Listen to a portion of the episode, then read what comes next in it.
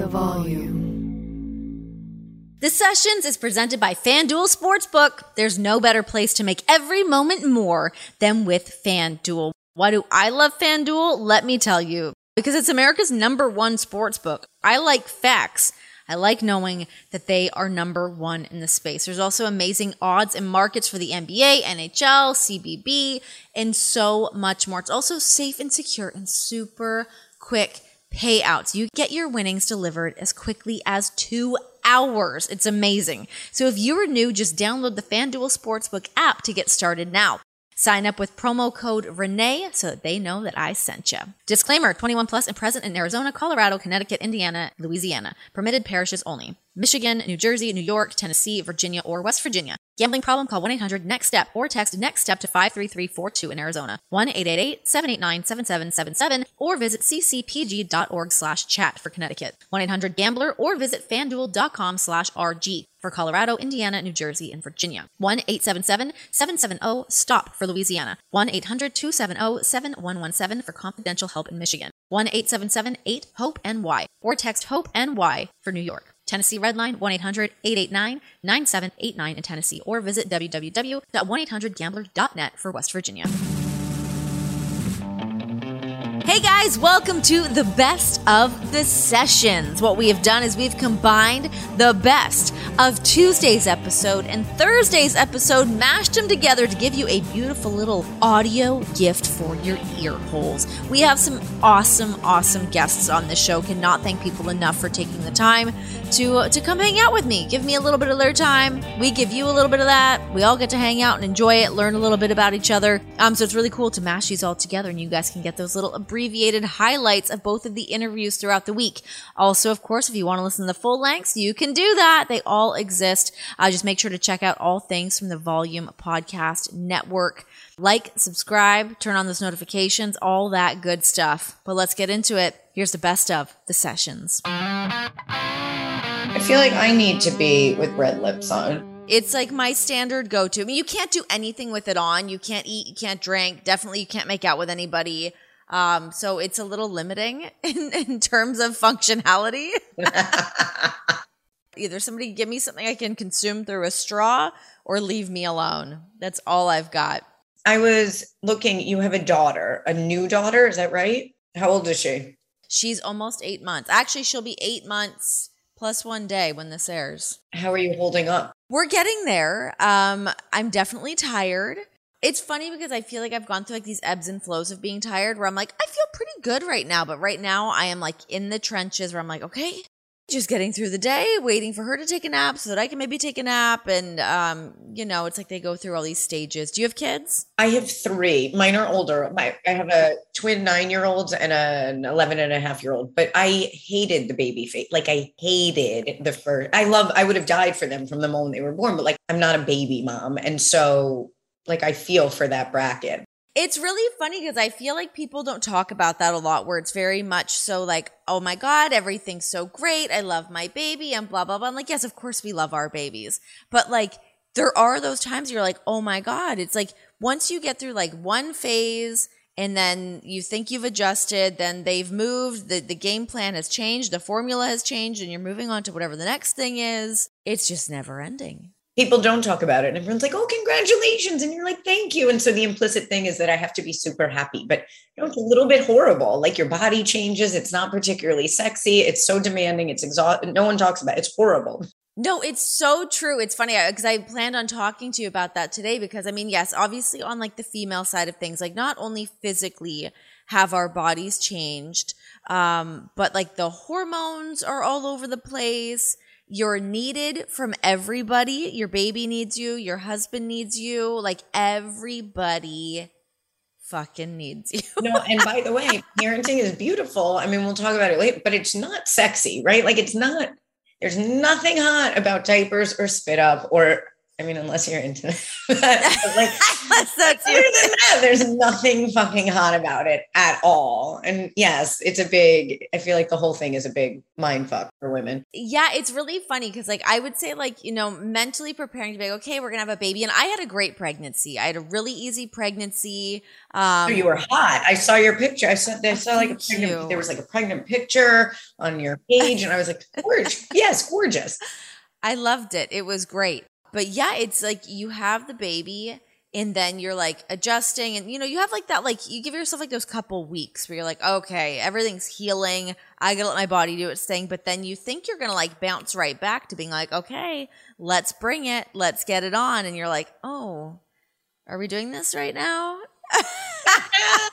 100%. Yeah, no, no, no. It's a shift that no one says is to happen. We'll dig deeper into that in a little bit. Okay, so how did you get into this line of work? What is your actual what's the full title? So I'm a marriage and sex therapist is the full title. Um, how did I get into it? I I took a random course in marriage and family therapy and I was like, "Oh my god, I didn't I don't think I had realized that it was an option or a thing."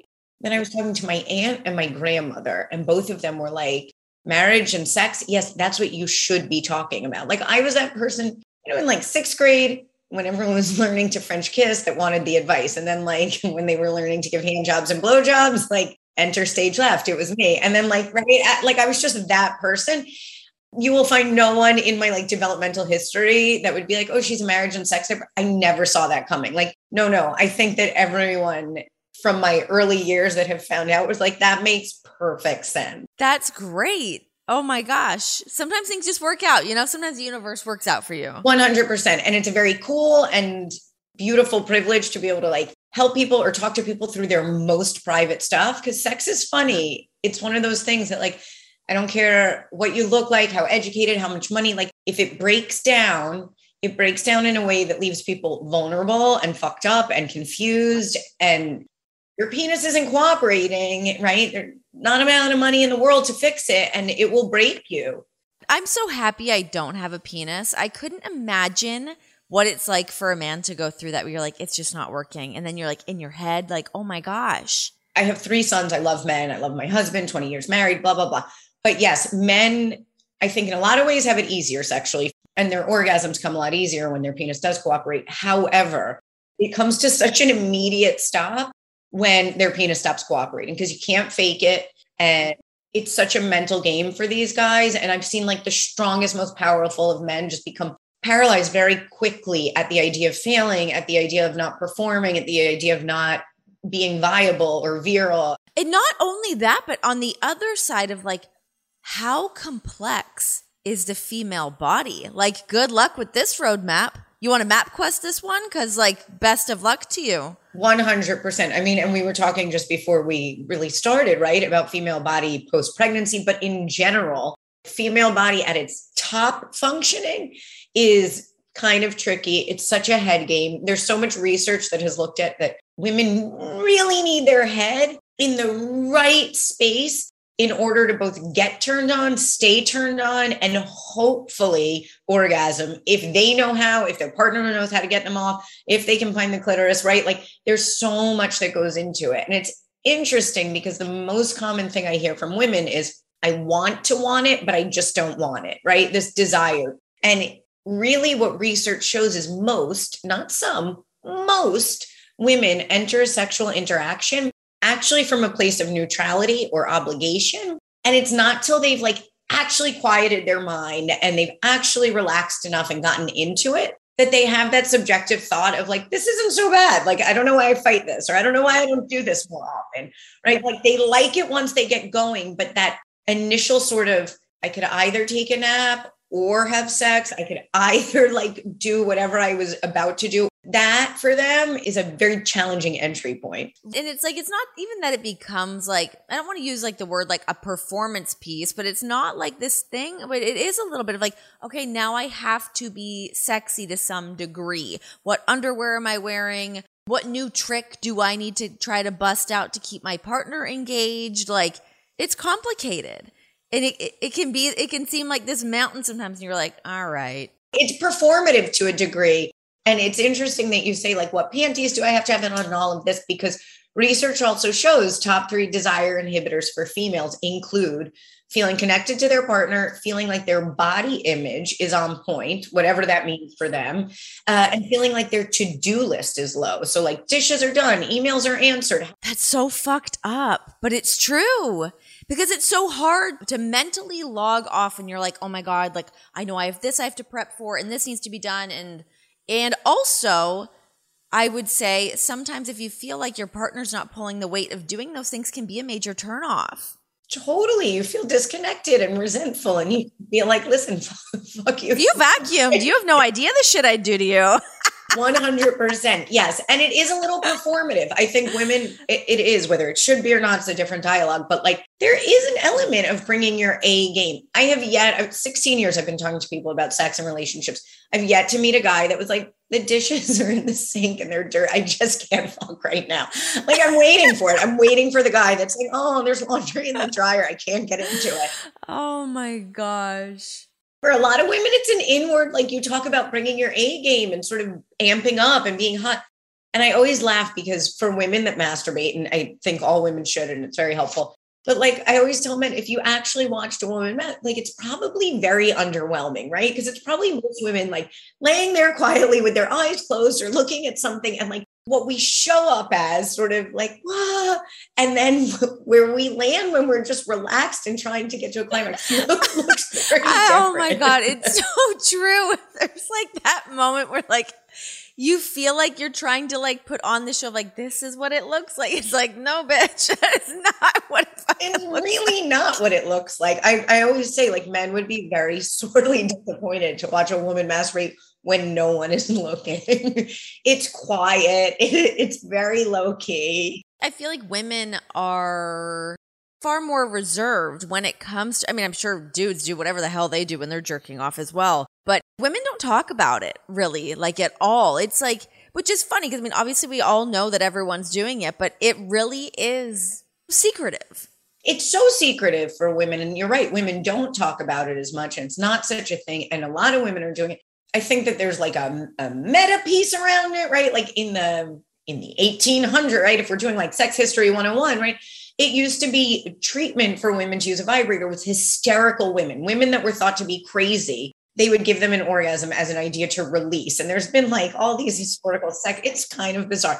And I don't know why women don't talk about it, but I will tell you, I do so much work with women and sexuality. And the single best piece of advice I can give them is have a masturbation practice, have a bank of fantasies, have a space that you can land in your head to help you bridge from being a mom, a professional, a wife, a sister, a daughter, a ba, ba, ba, ba, to then like exactly what you were talking about, Renee, that like performative, fun, sexy vixen like that transition for women is so much harder than it is for men to sort of click in. And one of the easiest ways to do it is to go to your bank of fantasies for a little while you know 30 seconds 60 seconds 90 seconds like to help you land because neurochemically your brain knows what to do with those fantasies and your body knows what to do with them. And by the way an orgasm for a lot of women can be hard to achieve. And like if you know how to get yourself off a you can direct a male easier and B, like you can get yourself. Why is like, it so much hard? I mean, I know that's you must get asked that all the time of like, why is it so much more difficult for a woman to have an orgasm? But like specifically with their partner, I mean, I feel like it's much easier when you're by yourself. It's so much easier by yourself because for upwards of 90, 94% of women, depending on what study you're looking at, you need clitoral stimulation. I, I feel like also, like, generally, everyone's educated about sex through porn. And you see these women basically faking having an orgasm through penetration. Listen, I think porn has a giant value for people as like um inspiration, learning experience, etc. But that is one of the biggest disservices, both for the woman to think that that's how she gets off, and then for the male set to be like, why isn't my chick getting off in like 30 seconds through penetration? because the truth is, the average woman needs almost 20 minutes through just clitoral stimulation to orgasm. And now, some women who are really like uh, skilled or comfortable in their body and also know what gets them off mentally can do that in, in much less time. But if you take sort of an average and say 20 minutes, and not 20 minutes of like being tossed around and penetrated from 18 different positions, 20 minutes of focused clitoral stimulation with a certain amount of rhythm and consistency and pressure it's a big ask, right? And so I think that people should use vibrators and not be intimidated because I think they make life easier. And I think that to the extent that we can communicate with our partner, or we have an interested male partner who's like, I want to know what gets you off and I'm willing to take the time, but not everyone always has that time. Is there any downfall to women that are using vibrators on the regular? Does that get in the way of them having an orgasm through just like sex with their partner? Potentially, yes, right? So for those women that have used a vibrator or for men listening that haven't, like it delivers almost 100% of the time. If you can get your head in the game, the vibrator will deliver just for sheer consistency purposes. If you then remove the vibrator and you're relying on someone's tongue, fingers, friction of intercourse, if you can catch Hey, who doesn't love a good dry hump, you know? A little good dry hump, right? Old school, little old school action. Throw it back. That's right. It's not the same. And so, yes, that could be the potential downfall if you're overusing a vibrator. And so, if you're worried about that, then my invitation to you is to when you masturbate, alternate between digital or finger stimulation and uh, and a vibrator, or hopefully you have a partner that's like chill enough and open minded enough to recognize that a vibrator is not competition. Yeah, calm down. We're all on the same team here. Guys, I am here with Dr. Lisa Paz, and she is blowing my mind, giving me all sorts of information. This is a fun chat. Um, you've been married for 20 plus years, you said? 20 years? I've been together with my husband 20 years, married 15. Yes how do you guys um, keep things fresh and keep things going? I'm sure there must have been lulls at some point. You know, it's a big chunk of time to be with somebody. For sure. Lulls. We've also had three kids along the way, and life gets in the way. And so, like, I think that there's there's the fun answer and also the fun plus real answer, right? And the fun plus real answer is that like sometimes it sucks or not sucks the sex, but like sometimes life is harder, right? And you'd have to be willing to recognize that and communicate through it and know that like each time you have sex doesn't need to be the best time, right? That like sometimes it's just sometimes it's just what it is. And then like sometimes you have chapters that are amazing. I feel like cheesy even saying this, but communication is really big, right? We like talk a lot. I will tell you our fundamental rule is um you can't really judge each other, right? And so we know that anything goes at least once. And then if we're not into it after, like fine. And I think that that freedom to be like, listen, I will not judge you. You can let it go. You can be yourself. Like you can do whatever you need to do. And like if it doesn't work on the back end, like we'll have it go, right? We'll talk it out. Yeah, like you must like when something doesn't work, does it turn into like a bit of a a laugh session of like, oh, that got fucking weird. yes, it does. And it's fine, right? Because it's safe and it's fine. Um, one of the problems that I think a lot of couples have is um, I'll hear people be like, I would love to do that with my partner, but there's no way. Like I could do that with a stranger on the street, but I could never do that with my partner. And the problem is, as we go forward with someone, we know them in so many ways. They're, you know, when you're first dating someone, you know them like with batting eyelashes and as someone you're having sex with, and maybe a few drinks and maybe laughing. So it's very easy to get weird or to step into fun spaces because that's kind of your primary identity with them. As you go forward and someone is your partner, they're also your family member. And maybe you have kids with them. And maybe you've seen them with a stomach ache. And maybe you've seen them like, you know, you see them in all these other ways. So then to get free and be like, all right, now I'm going to get weird. A lot of people are uncomfortable with that. It's weird. It's almost like, um, you know, as like a like a performer, it's like, oh, it's cool performing in front of all these strangers. But I see one of my, I see somebody I know that's like watching me do the thing that I do. I'm like, oh God, it's like it throws you off. Keeping it spicy is hard. Keeping it spicy after kids is hard. Whatever. In general, relationships are hard. And then to add the layer of keeping hot sex is hard. Also, growing together sexually. Like, if you think about what you fantasized about when you were 20, 25, 30, shit changes like everything else. And it is hard to sort of either communicate those changes to your partner or grow together or stay interested in each other in the same way it's hard work like anything else. A cute body is hard work, right? A well behaved kid is hard work. A good degree is hard work. A nice car, like good sex is hard work over time. You got into a pretty complicated line of work because, like, who are the people, like, who are the people that come to you? Like, at what point do couples go, we need to see a therapist, um, whether it's your marriage or it's your sex life, whatever? Like, usually, what is that point for people? People come in for different reasons. So some people, I'll tell you, I do a lot of infidelity work. So a lot of people will come in because like they bottomed out because someone got caught cheating and they're either in repair mode from the infidelity or one of them is like, okay, they've been saying they want this or need this for so long and now at the expense of our marriage, we need to, or a relationship if they're not married, like now we really need to address it. So that's one reason people will come in.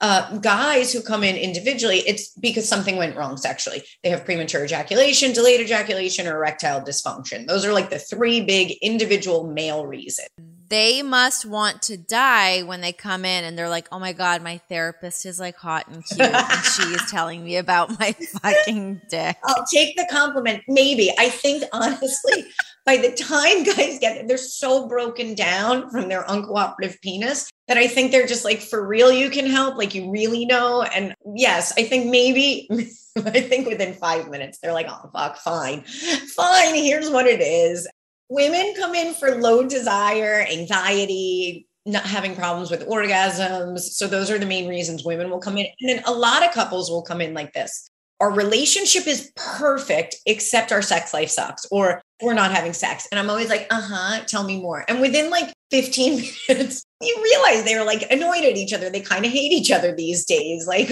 like they resent each other. Sex is an indicator of so much other shit. Yeah, I think it's so easy for people to have blinders on or to like not want to succumb to saying like, okay, we're hitting a bit of a rough patch right now. Like when everything's always been so good and you love your partner, like, yeah, you do hit those rough patches and it's hard to like accept that that moment has happened because everyone, when you start dating someone or you're, you know, early stages of marriage, you think that everything's always just going to be so beautiful and so great and you guys really hit a stride and this is my person but every now and then it's like, oh shit, got to trudge through the trenches a little bit. Like I feel you just hit the nail on the head that people start out so great and they think like, okay, it's always going to be great. And then what happens is when there is a rough patch, no one acknowledges it. They get silent. And so then by the time they're actually talking about it, it's because it's like really, really hit the fan. I always think it's better to come at like the very front end, like just to create a platform to be like, what's up? Like, we're a little bit off. Can we just like realign kind of quickly, you know? But people don't. They like wait and wait. And if you think about the way people start having sex in relationships, right? What do we do when we first start having? You're amazing. Oh my God, that was so good, right? Like people fuck, they high five each other. They're like, that was so, yeah. right. Like, and so the format for how people start their sex life is through this like high fiving, right? Like, yes, we're so good. And so they don't really have a dialogue available for like when it gets not great, right? Because they'll go silent, silent, silent. And then by the time it's really like needs to be addressed, they're like, all we know how to do is say, like, that was so good from five years ago. Is there any kind of, I don't want to say like quick fix. I mean, I know obviously there's always more work to be done, but in terms of like when you recognize, hey, maybe we're kind of not on the same page, what is a good way to reconnect? I'm going to break it up. People who are parents, who have children, I think the quickest way to reconnect is to take time away from the role of being parents, right? So the parenting role really fucks up sex life. Like what I always tell people is the mom and the dad are not the ones that have sex. It's the husband and wife. And if you are parenting well, you are a mom and dad much more than you are a husband and wife. Yeah, which can be a real boner killer. It's Woo! a real boner killer. It's a real mind fuck. and it's really hard to transition back into that. So quickest fix for people with children is to really break from the mom dad role long enough, whether you have an hour or a day, whatever it is, to like get back to just being husband and wife for a second, because those are the people that relate to each other well. For people without kids who have hit a rough patch, it's also about carving out time, but it's not so much time like go on a date night time. It's more like get back to just um connecting, you know, like almost that initial, you know, when you're dating someone, you feel like so synced up and you're so interested in their experience. They sneeze and you're like, how did that sneeze feel? Right. We're like so interested in their experience in the world. And then, like, as you go forward with someone, you're like, I don't give a like, unless you're dying, don't bother me. Right. Like, we become so much less interested. And so, I think one of the quickest fixes actually for sexual connection is to try and connect back to like, hey, I, w- I want to like just be with you. I want to hang with you a little bit And again, I think communication is big. I'm a big fan of using technology. I think sending sexy text messages is really important. I think sending images, if you feel comfortable in your body, is really Oh, yeah. sexed it up. Yeah, I really think, or leaving love note. Like, I really think also that micro momentum throughout the course of a week is very important. Grab an ass, give a kiss, kiss with a tongue. If it's not a precursor to sex, a lot of people, what ends up happening is they like reserve all of these other kinds of behaviors just as precursors to sex. We all kind of do that a bit, right? Where it's like, well, I know if I do this one move, it's going to lead to this. And that's not really where I want things to go in this exact moment. So you do hold back a little bit. 100%. It's called intimacy avoidance. It's one of the most common things that either women do to avoid like green lighting their male partner, or men actually with erectile dysfunction do also, where they don't want to be seen as like this is a come on. But yes, where I'll hear so many women say, like, I would love to get in bed and like caress his chest for five minutes or like just give him a good kiss and like but if I do that, it's game on. And the truth is, I really- it's like asking for a massage. Can you massage me? Two seconds later, I'm like, okay, well, I didn't really get the massage, but here we are. exactly. And so what ends up happening is we we sort of avoid all of these momentum building behaviors, like French kissing, like grabbing, like seeing your partner sit on the couch and like jump on him and straddle him and give him like a big deep kiss, but then like go about your day without like the hovering around looking for the sex because you did that. Right. And so I think that couples should really focus on that. And I think that it's important for the woman to communicate, like, I want to do all this shit so I can show up better, like on a Friday night or a Saturday night, but like not a green light for sex because it also helps remind the couple who they are.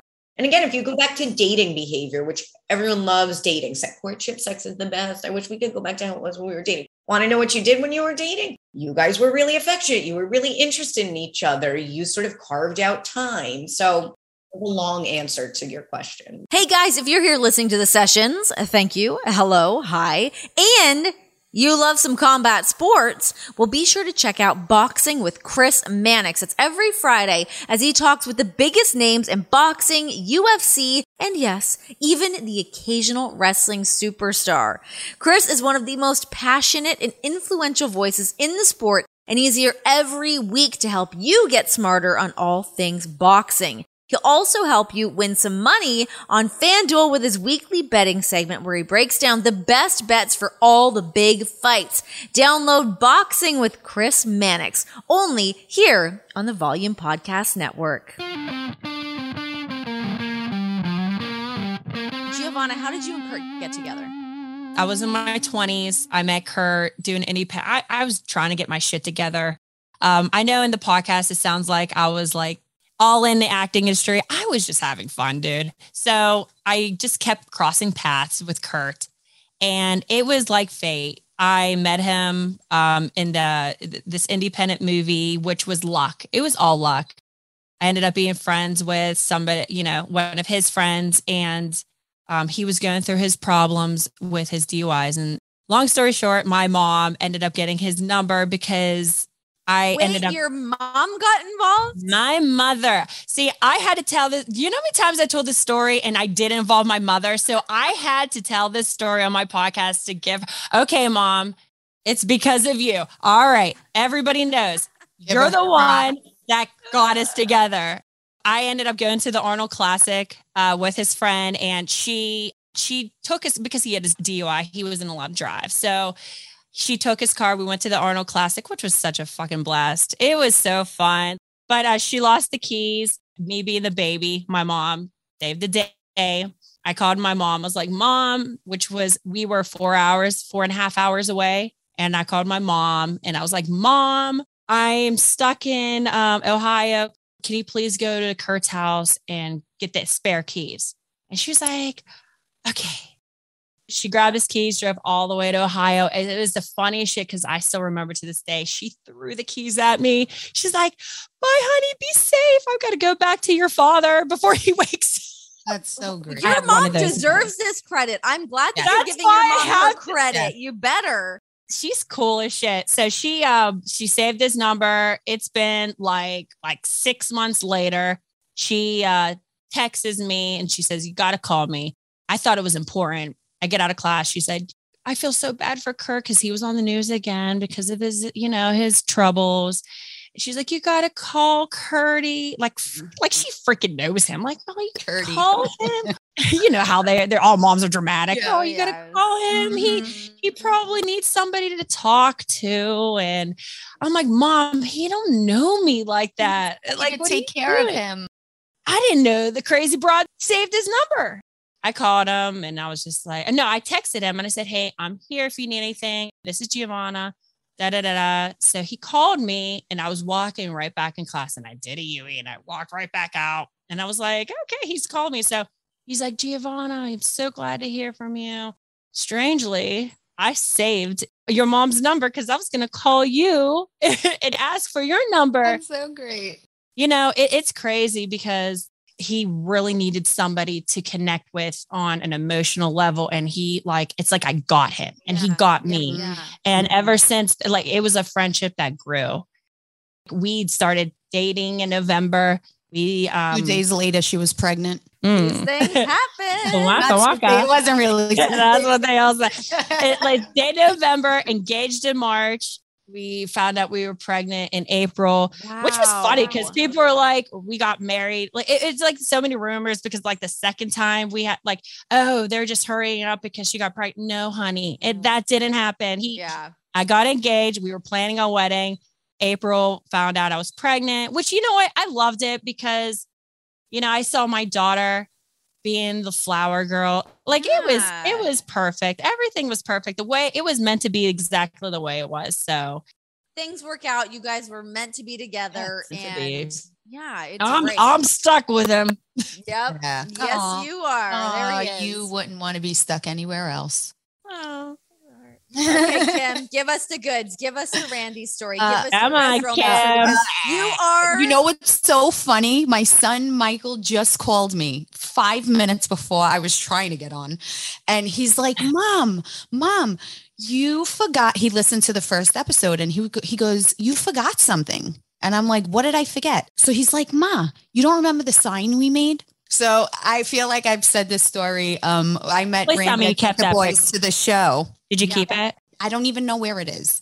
You didn't keep the picture. You didn't. Keep- I know. how unsentimental of you, Kim. I know. And meanwhile, like I have every card, I had every text, picture, everything. I have all of my stubs from every show I've ever been at. And I still have the tickets from the first night that I Oh, met that's him. good. See, that's Yeah. good. Okay, Okay, you have was something. Printed on a paper. I have something. I have something. Okay. You something. But he was Okay, like. Mom, you forgot the story about how we went to the mall and we were making a big sign that said RKO my mom. I was like, you ah! got to get him, Michael. Hold the sign up. Hold the sign up. Make him look over here. and I That's why he totally said, "I want to know all of that." Yes.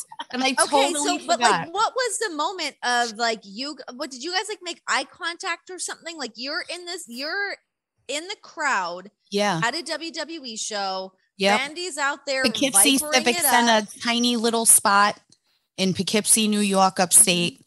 And homeboy walks out and he's doing the, you know, Randy, I walk slower than anybody thing. And And Randy swag. he's he's Uh-huh. walking and and I see him like he looks and I'm like and then you know he's walking he looks again and I look at the lady next to me and then he goes in the ring and he keeps like turning back and he's and I'm going the lady goes I think he keeps looking at you. And I'm like oh my god I think so too. I go but I don't want to say anything?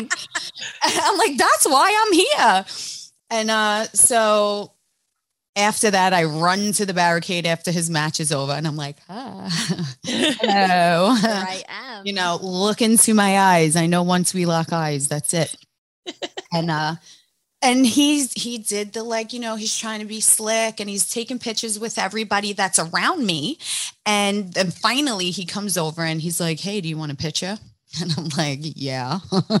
and we, we take a picture, and then he was just like what's your name? And I'm like, Kim. And he's like, well, I got to get to know all of this, Kim. He's like, do you live around here? And I'm like, yeah. He goes, you know, do you want to meet me in the diner, in the Red Line Diner? And I was like, oh my God, that's my favorite diner. what? Bugged out, Renee. And you know, Randy, he's not like no. forward like that. He, no. He's more like to himself and hiding and shit. Yes. I was like, oh my God, right? So Scott came out and took my number. And then he gave me Randy's number. And then Randy texted me and he was like, meet me in the diner in an hour. Did you die when he first texted you? You're like, shut the fuck up. I was up. like dry heaving. I'm like literally nauseous because everybody that knew me knew I was in love with him. He was my past. I wanted to make out with him more than anything. He just looks, he's an April boy. I'm like Aries, like we're going to we're going to connect and I just knew that once we made out and I this is what I told everyone in my family. I'm like if we ever make out, he's going to fall in love with me. what happens at the diner? we meet at the diner. He can't go in. So I go up on the bus and we're talking. And he's like, Oh, who are you at the show with? I tell him my boys. And he's like, How many kids you have? And I tell him three. And he's telling me about Alanna and I'm telling him about the boys and this and that and this and that. And then probably like a good 40 minutes, we're just talking about everything. And then and he pushes my hair behind my ear. And I'll never forget this because I'm like, this is so like Missouri boy, because no boy from New York or man would have ever done this. but he pushes my hair behind my head and he goes, Would you mind if I kissed you? I think I fell in love with him at that moment. It was at that moment. right, right. So that was, was, that it. moment you fell in love with him, Kim? So Okay. I'd have so been before. I have a follow up to this that, like, you loving Randy prior to meeting him, how fucking stressed out were you the first time that you guys had sex? So now here I'm dying, right? Because I'm thinking to myself, so like we didn't fool that around. was that'd be like night. an outer body experience. out of body ex- just making out with him no lie making out with him was and i remember like just smelling him and when we first kissed i remember just like stopping for a second and thinking like did i just make out with the guy that i watch on tv that i've been telling everybody that i was going to fall in love with and he The was Viper's coiling, baby. Here we do go. know what I'm saying? I'm like, you can, you know, get down and do the pound thing. Like, but on the real Renee, dying the I first bet. time, dying, dying, because you know he's a fucking specimen, right? yeah, So he's he just is. he is. He's hot and he works with all of these beautiful girls, you know, and all of these like just in shape men and just everybody around him is good looking, right? So now I'm like, okay, I got three kids. I got like stretch marks on my butt and Hey, like Kendrick you know- Lamar, shout out. We want to see that shit. You know, you get know it what I'm out there. saying? Yeah. And so I was kind of dying, but like it wasn't a thing at all. We were just very like in the moment. We were getting it on. Oh, I well, I mean, I bet. I feel Yeah. like it's funny because I, I Lot mean, of I'm sure anyone that's listening to this is like, yeah, I feel like we all sort of have a glimpse into what the sex life of Randy and Kim is like. I feel like it's on your guys' Instagram all the time. some some pictures had to be deleted.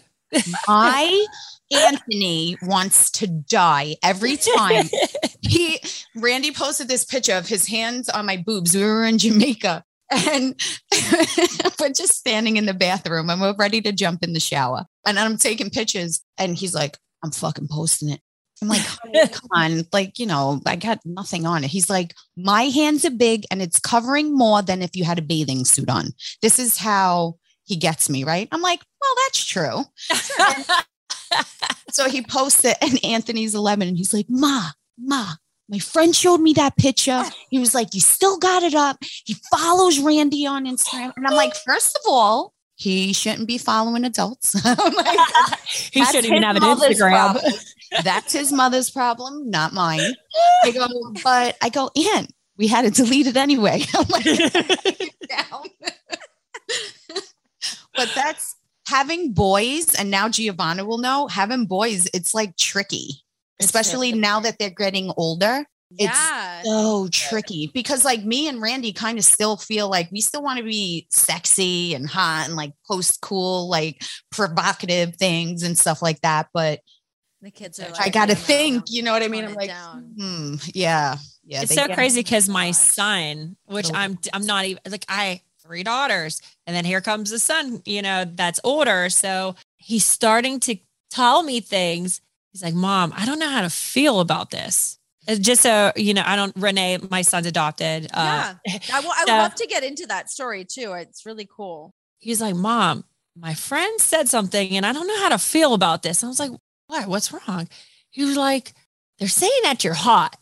Oh, And- Your mom is a MILF, is what And they probably said. I don't know you're what to damn right. And I was like, I don't know how to feel about that. I was like, bro, that's weird. And I was like, but is it weird? bec- Like, would that, is that mean saying that? Because I don't want to insult you, but you're my mom.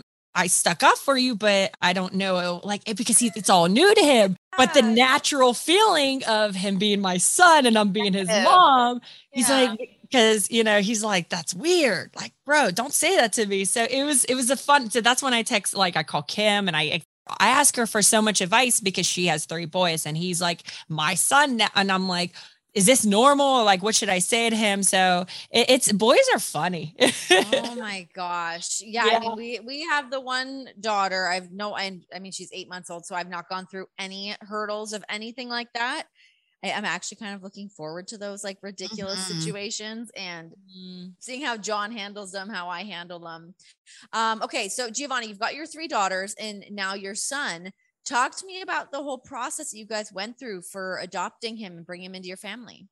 i think i got this from my mother as you're starting to know who, how she is Nurturer. She's very nurturing. She's so funny. Like my sisters would like have friends that did like they're, they're like a, um, a broken home and she would bring them in like it's her own and she'd be like oh what do you want for dinner do you want to come with us on vacation and my dad would be like what are you doing like because i have eight siblings so oh my, my, god. so my mom's like, what's three more? But my mom has a big heart. She loves like, you know, having a big family. And I think that's where, because I saw having a big family and I saw the unconditional love, I wanted that too.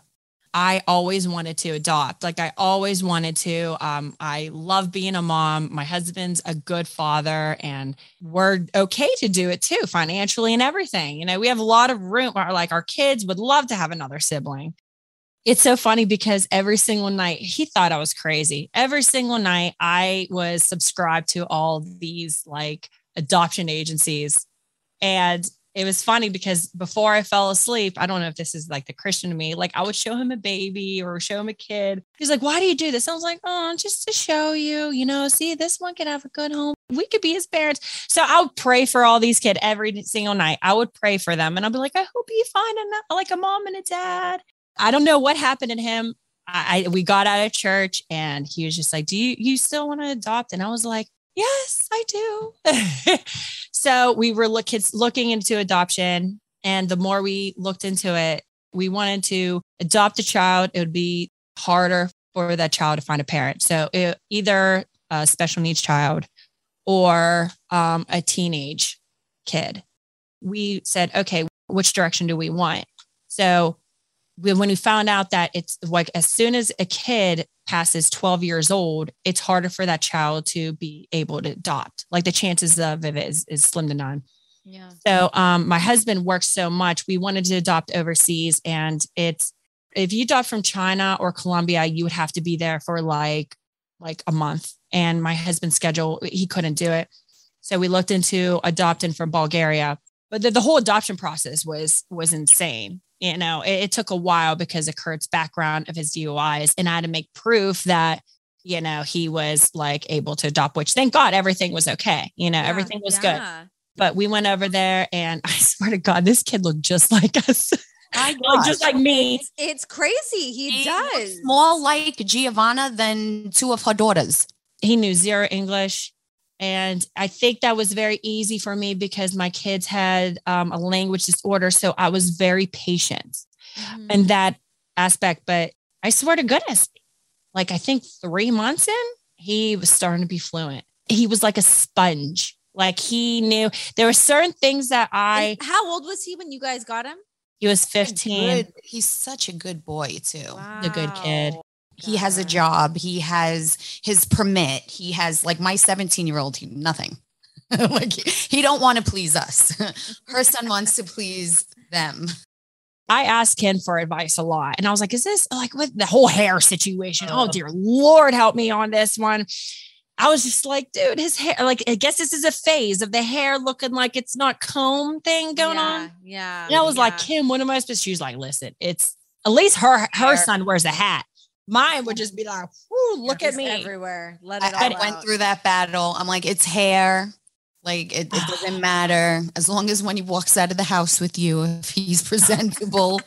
Oh my care. It's his hair.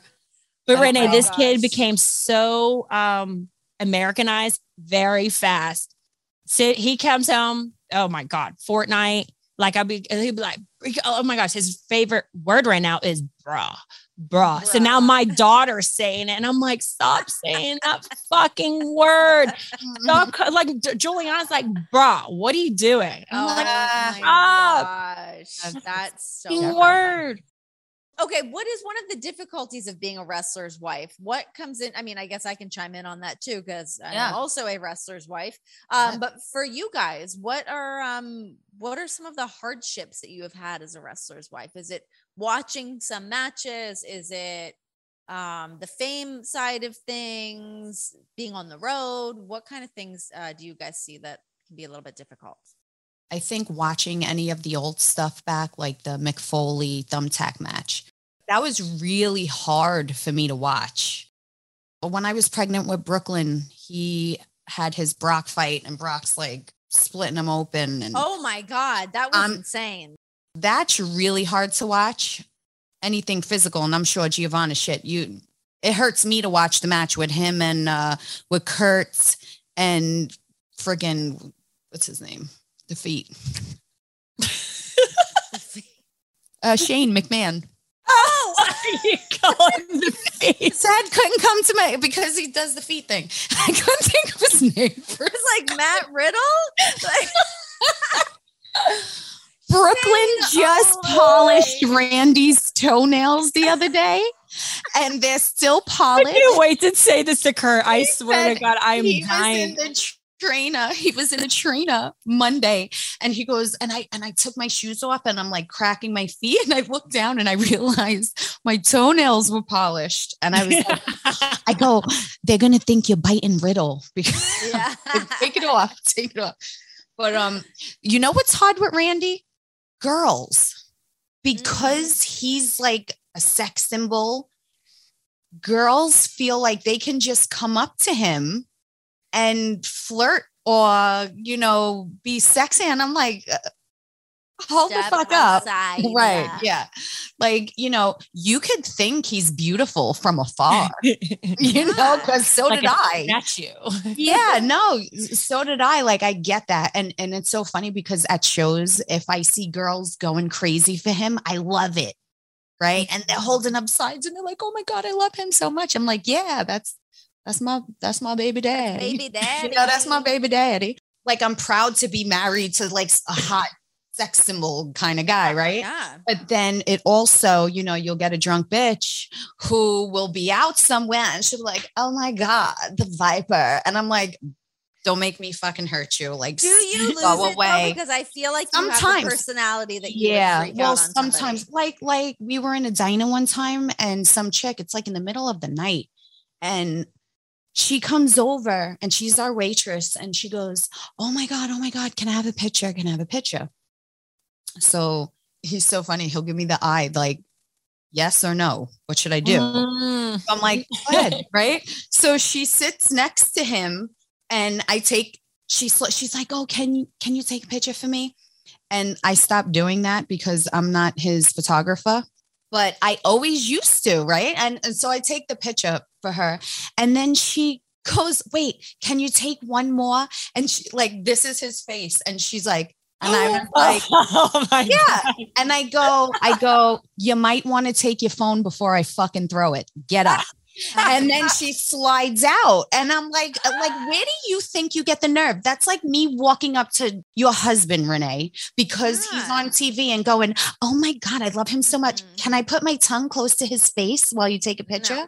It's Oh, like, yeah, also get your COVID ass face away from my. you know what I'm husband's saying? face. Like, get out of here. yeah, beat it. so that that becomes sometimes like a thing but he's so he's so good and like respectful to me because he kind of puts himself in the same situation. He's like, I, I don't know if the tables were turned. I don't know how I would be able to deal. I feel like Randy and Jon are similar in that sense too. That um, if they don't want to be approached, it is very clear that they do not want to be approached. Like there's times when you're like, okay, Not cool, go- go up and yeah, not Kurt. Yeah, I mean, you could pass Randy and be like, mm, not gonna bother Randy. Yeah, today. no, not right like, now. Hey, how's it going? But then there's other times it's like, hey man, how's it going? You know, you can like shoot the shit with him. Yeah. Uh, but Jon's the same way too. Where like there's times that you're just like, mm, yeah, he's not he's not open for business right now, and Yeah. you can you can definitely tell that. Randy Yeah. told me a story about him and Jon going overseas. And he was like, Yeah, you know, never really talked to Mox and da da da da da. He goes, But he sat on the back of the bus on the tour. And, you know, we finally sat down and started talking. And, you know, I said to him, Yeah, man, I thought you were like, you know, to self, kind of like a little bit asshole-ish. And, you know, and he's like, Yeah, you too. And he's like, two assholes connecting, right? Like it's great because they're not, they're just like Randy's very like introvert. And Yeah. you wouldn't think it. He wants to be home doing his same three things, and that's it. And when he has to go to work, he'll go to work and then come home. And you know, there's he don't like change, he don't like bullshit small talk most of the time. You know what I mean? Like if you want to have a conversation with him, he's really good for that yeah, but it depends. It depends on the the time and the day. You got to catch him at the right moment. These finicky Yeah. motherfuckers. No, it's so funny. I remember hearing that story, like, and I heard that story from the reverse from Jon Yeah. of, of him and Randy kind of broing down. But I will say, I mean, Randy has always been, um, you know, even since both Jon and I don't work for WWE anymore. I mean, he's always been one of the first people to reach out. I mean, when we had the baby, when the stuff went down with Jon, I mean, Randy has always been there and reached out to us in, like in all those moments. So He's a we- good person. we love, really we love big heart. Randy over here. He has a very big heart, and most people don't know that. Yeah. He's very sensitive and caring, and he just he really has a big heart. It's funny too because I feel like I mean I I didn't know Randy all that well prior to you guys getting together. I mean I had been around him and I had worked with him, but I didn't like know him know him. I feel like he was less approachable. You Yeah. changed Randy Orton. Everybody First says says that front, like John Laurinaitis, like Yeah, Even he's the a older different guys- person.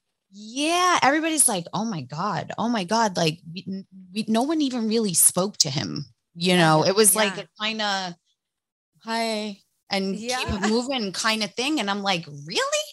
He's such a like chill, you know, make you laugh kind of guy. He's not like that anymore in the back, which is so cool. No, he's not. No, I mean Randy Randy's always Oh, like love down it. for like a laugh. Well, he, like, he was also young whenever he started too, which Kurt always says. Yeah. He was like he was just a young cat and everything, but you know he he grew up. yeah. He's not the yeah. same guy cool, like, anymore. he he walked in when he went to work and and now you have like Shawn Michaels and Undertaker and like all these big guys and Flair and Hunter and all these like Mm-hmm. names and so you kind of are like well you would know right like back in the day everything was very respectful Yeah, and it's yeah. like hello you know nice to see you blah blah blah you know what can I do for you Yeah. now yeah. it's like people walking around in the back and it's like people kind of think who the fuck they are before they're somebody. you know what I mean? Like they're in their spot. okay. yeah right. yeah it's it is it's so interesting to like see that i mean it's great it's awesome it's so nice to to see that it's cool seeing people just be happy and be with the people that they're supposed to be with and everyone Yeah. is good and and life is good um kim have you gotten in trouble for getting a little fiery on the old twitter machine I'm so bad. Like I can't if I get mad, I'm me and Randy are very similar in that regard. Like if I'm mad, you know I'm mad. I'll have the I want to kill you face and not know that I have that face on, but like I'll catch myself. But I've said things to people on social media only because they were attacking me. I'm not used to that. And I'm not used to not being able to even defend myself yeah which pisses me off because you have all these people online being keyboard warriors and saying whatever they want to say. And then the second you say something back to them, they're like, oh my God, they're picking on me. And it's I like, know. but you started it. But I had to grow up. And Randy's like, baby, he's like, I get how mad you get. And you can tell me how you want to kick their door down and like record you kicking their ass and post it. Like I get that, but you can't say that online. like, I'll try. I'll do better. Sorry. Yeah, I'll try. Um, It's been a Giovanna, do you do you ever get caught in moments like that? I'll tweet something and I'll screenshot it and send it to Kim and says, should I say this? so I actually, um, you know, whenever Kurt got out of rehab and this is crazy because I, I don't know. It's like, you know, when you do something, it sticks in the back of your mind somewhere, it's like hidden. The incident that I had was I didn't know that I would be like the wrestling websites will go after me like this. It was whenever Kurt got out of rehab and he was supposed to do something with um the Delo. They they had this charity event that Kurt was supposed to go to. Kurt couldn't do nothing. Whenever he got a rehab, he was antsy. He even like Sophia was a few months old. Whenever you go through rehab, it's like the stuff that he was taking was he was numbing himself. So whenever he he was he was clean, he felt every emotion, like everything. Even like when the baby was crying and he was holding Sophia, it was giving him like kind of like anxiety a little bit. So we went through a rough patch. So when he was going through that for the first like six months, he was supposed to go through this charity event. I tweeted out that he's not going to be there. The website said the charity event was canceled. I think it was Delo. Um, one of them was just like, it's not canceled. I don't know who started this rumor. So I was just like, I didn't mean to say that. Da da da da. So the website was saying everything that I was saying. It was like a n- new website that popped up. Like I was just like, you guys, like, come on, this is not news. You guys can find something else that is news. This is like find real news. This isn't news. They would say it again. So it was like they were attacking me. So I deleted like I think I like I had a hundred hundred thousand followers on Twitter. I deleted it. I was just like, I fucking hate social media. like I was just telling my husband was not mentally okay to to do an event. So because of that, I have to think before I do. And there's sometimes where I do stuff and I delete it because I was like, it's not worth it. You know, I watch what I say. I try. I try to. I've had Yeah. censor Randy before. You don't say. he be tweeting some shit, don't he? Randy's He's actually one of my favorite follows. He's when great. he goes off, sometimes I'm like, oh fuck, Randy's on some shit right now. Yeah. Here we go. yeah. and then there's I Kurt just it. tweeting about himself. Hey, what can I say but today that I what Yeah, the fans don't even know about? Oh, I won a gold medal. like Guys, it's been so nice to hang out with you and get to see your Oh, beautiful we love you. I know. I love you guys so much. It's so nice to see you. And I'm so excited for your podcast. I'm going to be a perpetual listener because I want to hear all the dirt. Yay. Oh, hear all the yay. Yay. Just be good to us, We could talk about our first interview. You popped my cherry, Renee. Yeah, I did. Pop my You're cherry. damn right I did. Yeah, we were on like the a hotel roof in Brooklyn when I got to uh interview you and Randy for um unfiltered. Talk about an asshole puckered. I was so scared. I was so scared. Ah, Oh, that was crazy. so much fun. I, I yeah, I remember that day very, very clearly. But here we are. Now you have your own I freaking know. show. Oh my This is amazing. This is so crazy. cool. And uh, I'll be listening to your guys' show, and I miss you We'll be guys. listening to you. Don't Thank forget you to leave so a five star, Renee. Renee. Rate it, review it, subscribe to it, like it, leave a comment, all that shit. All that good stuff, right? Thanks, Renee. Thanks so much for hanging out with us, guys. Uh, hopefully, you enjoyed the week, enjoyed the best of the sessions. You guys can hear the full length interviews um, anywhere that you listen to podcasts. Just uh, download them, give them a listen, give them a like, a review. And if you want to see what you're hearing, head on over to my YouTube page. Just search Renee Paquette. It's all up there, and you can see us talking, having this interview, having a hangout. It's all up on there. Um, and that's been like a really great, cool, growing community. So uh, I'm really enjoying the hangouts on the YouTube as well. So we can see you guys over there. And jump in the comment section, you know? Jump in, chime in, leave a comment. Uh, we like filtering through them all, reading about them, maybe even like, I don't know, some constructive criticism if you had it. We're all ears. God, did I open up a can of worms by saying that? I don't know. Be nice, be cool in there. This has been The Sessions.